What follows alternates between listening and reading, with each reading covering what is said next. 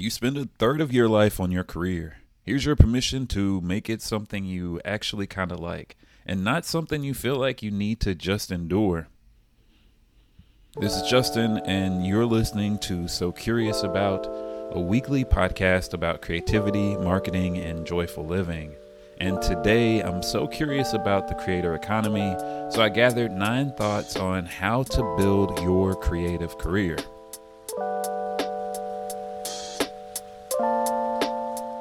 But before we dive in, over the past 15 years, I've worn every hat you can imagine as a creative professional. I've had job titles like graphic designer, web designer, social media manager, creative director, director of marketing, photographer, illustrator, and communications manager. High key, if there was an opportunity to flex my creative muscles, I have always jumped at that opportunity, for better or for worse. And through the combination of personal projects, life experience, and meaningful self work, I have my fair share of career advice for you, creative professional. In today's episode, I'm going to give you nine pieces of advice to help you stay inspired, focused, and productive in your creative career. You want to dive in? Number one, success can have so many different meanings for creative people, and you get to define what success means to you. Don't chase after someone else's dream. Instead, establish what success means for you and build a life you actually love. That might mean letting go of a specific job title or focusing less on breaking six figures if you prefer to prioritize work life balance. It might mean committing to the hustle and grind for a specific period of time so you can become the high powered executive you've always wanted to be. It could also mean working an easy job you don't love so you have the time to work on your creative interests without the need to monetize them. In life, there are no right or wrong answers. We just make decisions and then based on the results, we make changes. So take all that pressure off and sit down so you can think about what truly makes you happy. Oof, let's sit in that. Take all the pressure off so you can think about what truly makes you happy. Number two, eat the frog first thing every single day. This aphorism originally comes from Mark Twain's quote If it's your job to eat a frog, it's best to do it the first thing in the morning. And if it's your job to eat two frogs, it's best to eat the biggest one first. That is such a good quote. Like, I love this phrase so much because depending on the season of my life, I can definitely be the type of person uh, that puts off the most important work and instead focuses on the things that feel the most fun. But this is an important reminder. Instead of procrastinating, do the one task you're dreading first so you can get that out of the way. This frees up mental space and allows you to be more creative for the rest of the day. Now, in reality, I don't fully follow this. I'm a morning person naturally, and so my mornings are often found writing new content or doing illustrations and I've kind of carved out that from 7 a.m. to 8:30 a.m. That's my time to do the things that make me the most happy and feel a little more creative. But around 9 a.m., as the day truly starts, that's when I do my most boring work, my most annoying or most mentally taxing things, because I'm fresh and ready to tackle something challenging. And I've learned over the course of my career if I push those things to the end of the day, I actually won't get them done because come two or three o'clock, uh, your boy has shut down mentally. Like I can have a meeting, I can actually still draw a little bit, but like all of the most important work has to be done first. Number three, no one will advocate for you if you're not willing to advocate for yourself. Oof, this one speaks so much to me uh, especially i feel like when i am producing this content i'm so focused on on giving the messages that i wish that i had heard when i was a younger creative. So it's easy to assume that people are hyper aware of your interests your needs and your expectations but you have to remember that your coworkers and manager they're dealing with their own set of goals and objectives. It's your job to remind them of the good work you're doing the growth that you've made and the goals you have for the future. This comes up a lot in corporate culture, especially. Uh, when you're working on a team focused project, there will often come times when you need to set some clear and healthy boundaries for yourself. And one tool that helped me was adding meeting blocks for deep work and lunch to my work calendar. Now, let's be clear I love lunch. I've I've never been the type of person that can can feed themselves while cycling through emails. Like I'm not trying to be sitting at my desk eating lunch. That is that's gross. There is so much bacteria on your mouse and on your keyboard. That is disgusting to me. Like actually, if you're the type of person that eats at your desk, please, please, please clean your keyboard and mouse every single day. Please. I'm desperate for you to do that because it's so gross. Um that was an aside. Lunch for me is a beautiful experience where, for you know, like 30 to 45 minutes, I can disconnect from the rest of my responsibilities and fully reset before getting back to the hustle and bustle of the workday. But when I first moved to Austin, I worked at a company that was so meetings heavy that I barely had time to grab a glass of water, let alone have a moment to eat the second most important meal of the day. Is breakfast still the most important meal of the day, or was it just a campaign to sell more Kellogg cereal? but to combat this culture, I made sure to add calendar blocks uh, to my calendar. So, for example, I will put an hour on my calendar so I could catch my breath and refocus. I put an hour on my calendar to check my email. And most importantly, I put a 30 minute calendar invite for myself for lunch every single day at the same time. And I did this because when someone scheduled a meeting over my lunch block, they had to actively decide to do it, right? It was like you looked at this and saw that this was the time that I had allocated for me to be able to grab a quick bite to eat. And you made a decision to put that meeting there. And when I accepted it very frequently, I would send a little Slack message, slightly passive passive aggressive, but I'm not mad at it. Where where I'd say, so I guess you don't want me to eat lunch today, do you? And the thing is, with the people that I was working with, eventually they caught on, right? They were like, oh, this is a boundary for him. Justin likes to eat his lunch. And so they they sometimes wouldn't put the meetings over my lunch block. Sometimes they had to, and it is what it is. It's a busy industry and you have to work hard. But I was teaching them how to treat me better because I was advocating for myself. Number four, you have to have an emergency savings fund, ideally in a high yield account. In the creative industry, even the most secure jobs can be volatile, and you have to have money for a rainy day. So you don't have the financial pressure of being without a consistent salary if you're laid off, for example. Now, I am not a professional financial advisor, and this is not financial advice. But let me tell you, uh, most savings accounts are trash. Um, they charge you to hold your money as if they aren't making tons of money off the fact that they're holding so much money at one time. But I, I switched my savings account to a high yield savings account, and I became joyful every time I looked at my account because I would see that instead of like, you know, gaining a couple pennies a month that I was used to with other banks, I would see this extra 30 or 40 dollars a month. And as the account got bigger and bigger, the the number continued to grow. So it was like, oh, I made $110 this month off of my savings. Like that's wild. I'd never experienced that before.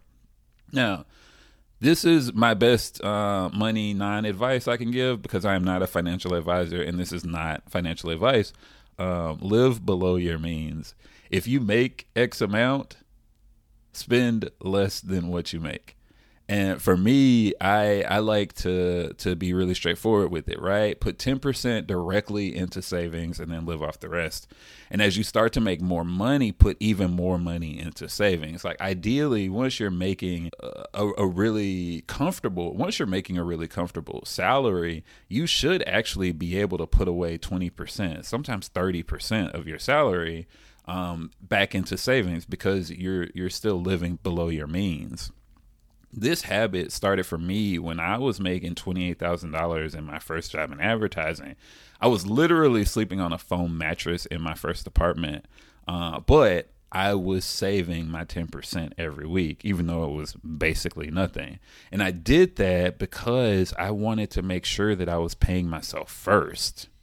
And that has stuck with me into my current big old age. And this principle eventually helped me to have my year of rest and relaxation, where I took a 13 month sabbatical to write my upcoming guided journal, the Reset Workbook, that comes out on December 5th.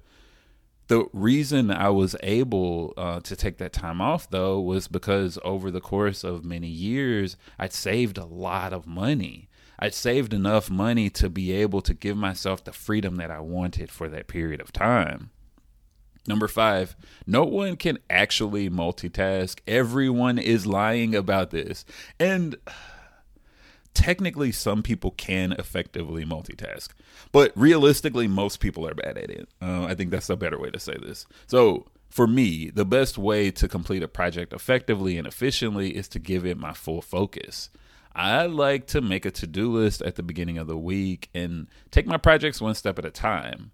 This leads to higher quality of work overall and a defined sense of actively getting things done. Now, I know uh, different brains work differently, and for some people, playing a podcast while working on Excel helps them think better. But for me, I prefer working in hyper focused bursts where I can zone in on a specific project, hopefully find a flow state and fully knock it out. And to do this, I pursue the smallest amount of distractions as possible. But then, after these intense sessions of deep work, I stop progress and step away from the computer to take a real break, right? Like, why would you take four hours to work on a task when you could really just focus for one hour and then spend three hours doing something you actually would prefer doing instead? I don't know. Maybe it's just me. Number six, work hard enough to get the job done well, but not so hard that it directly affects your health or your relationships. One of the challenges of working in your zone of genius is deciding when to stop working. And I really wanted this episode to be focused on creative people and their careers because we love what we do and it, it's important to create things that your client will love and that you're proud of but sometimes pushing for perfection is a waste of energy and time sometimes good is good enough so make sure to prioritize all the aspects of your life that matter to you health fitness quality time with friends and family self-care your hobbies because those matter just as much uh, one of the most interesting things I've seen in my creative career is that people that are single in the workforce are thought of as having to take on greater amounts of work because they don't have kids or a spouse to take care of. And let me tell you this in big bold language uh, me going to grab catch up drinks with my homies is important to me. Me having a quiet evening in my house, uh, listening to Michael Jackson's Off the Wall while I moonwalk through my apartment, that's important to me. me having the time and space to disconnect uh, from the important work that I do so that I can come back joyful and refreshed is important to me. And the things that are important to me are the key to having true work life harmony. So I'm going to advocate for my needs. I'm going to advocate for my needs every way that I know how, whenever I can. Now, don't get me wrong, I might work a weekend or two. But best believe I'm taking a long weekend as soon as I can to make up for it. Uh, sometimes you have to work to get the job done, and sometimes you get in the flow state and you end up overworking. But I think it's about really finding the harmony where some weeks your work will take the the center stage and some weeks your personal life will take the center stage and some weeks your health will take the center stage. But giving yourself the flexibility to move between those different states and allowing different things to have priority of importance depending on what needs to be important that week. Okay. Number 7 always ask for five to ten thousand dollars more than what they offered you. Now, this is for uh, the the full time people after multiple rounds of interviews, it's easy to just be happy that you got a new creative job. But you could be leaving money on the table if you're not negotiating for more pay when you get the offer. It's always worth countering the offer to see if there's some wiggle room in the budget.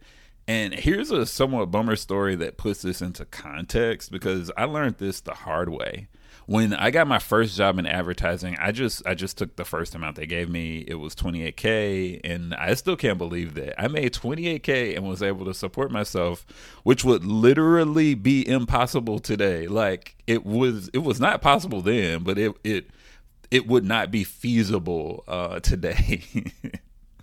high key, I was barely supporting myself. I was sleeping on a foam mattress on the floor, and I was eating Wendy's four for four meals like uh, they were a gift from God. Because honestly, they were a gift from God when you're only making 28k.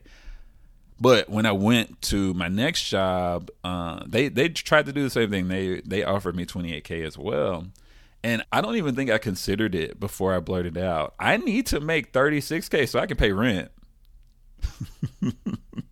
it was extra dramatic too because like it was so emphatic the way that i said it. And that was probably not the most professional way to communicate that information. And to be honest i was immediately mortified. But they accepted my offer. Now here's the annoying part. A woman that was also my friend she started um, that same job around the same time as me and she accepted the 28k so two people same job one, a man that asked for an 8K increase and a woman that didn't. That's messed up. The world should absolutely not be that way, that there can be that big of a pay discrepancy between two people, especially two people doing the exact same job. But it happens, and it's up to us to ask for more money. The worst they can do is say no. They already want to hire you. Number eight, make time for creative exploration in your creative process. With a demanding full time creative job, it can be hard to, to make time for creative exploration. But growth and development, that doesn't happen just by accident. It's a decision you have to make for yourself. And with tight deadlines and lots of projects, you actively have to carve out time to continue to grow in your creative career. So take time to create just because you want to create. Watch tutorials, go to conferences, connect with like minded creatives. Inspiration is something you have to continually seek, even if it means doing it when you're not on the clock. This is a true difference to me between those people that are good and those people that are great. I've mentored so many creative professionals over the course of my career, and the major difference between uh, the people that were good and great is that the great are always practicing and learning. They enjoy it and they want to do it all the time. They're committed to their growth because they're passionate about this thing. Now, this last piece of advice is perhaps the most important, at least for me, and I feel like it, it kind of piggybacks off the previous one. Number nine if no one will hire you to do the work that you want to do, you can make it your side hustle or personal project. Sometimes the only way you can actually build experience is to commit to learning a new skill on your own time. This is the beauty and the challenge of being a creative professional. You need experience to get the job, but oftentimes, in order to get the experience, you have to start on your own. It's a conundrum, but it's an easy conundrum to fix if you're trying to break into a new field, you got to build new portfolio pieces that connect with the work you're looking for. And as a creative person, it's not really about the degree. That's not going to get you the job. You know what I'm saying? You can build the portfolio, you can make the things, and then you can search for contract work or create self initiated projects that help you become better at your craft or at that specific thing. It takes a little more effort, it might take a little more time, but you can achieve anything you want because we are creators. We make things. And the beautiful part about all of that is when you make things, when you create these new self initiated projects, it opens you up to a world of wonder. It opens you up to new and beautiful opportunities to be the person that you've always wanted to be because you are willing to make an investment in yourself. Okay, we did it. Nine thoughts on building your creative career I'm thankful yet again to have the opportunity to spend a little time with you. You're pretty cool people. If you're feeling adorable, I would love for you to leave a five star review on whatever podcast platform you're using right now. If it's Spotify, it's literally one simple click that could help get this podcast in front of new people. And if you're feeling super adorable, you can follow me on Instagram at Justin Made That. That's all I got. Let's chat next week. Bye.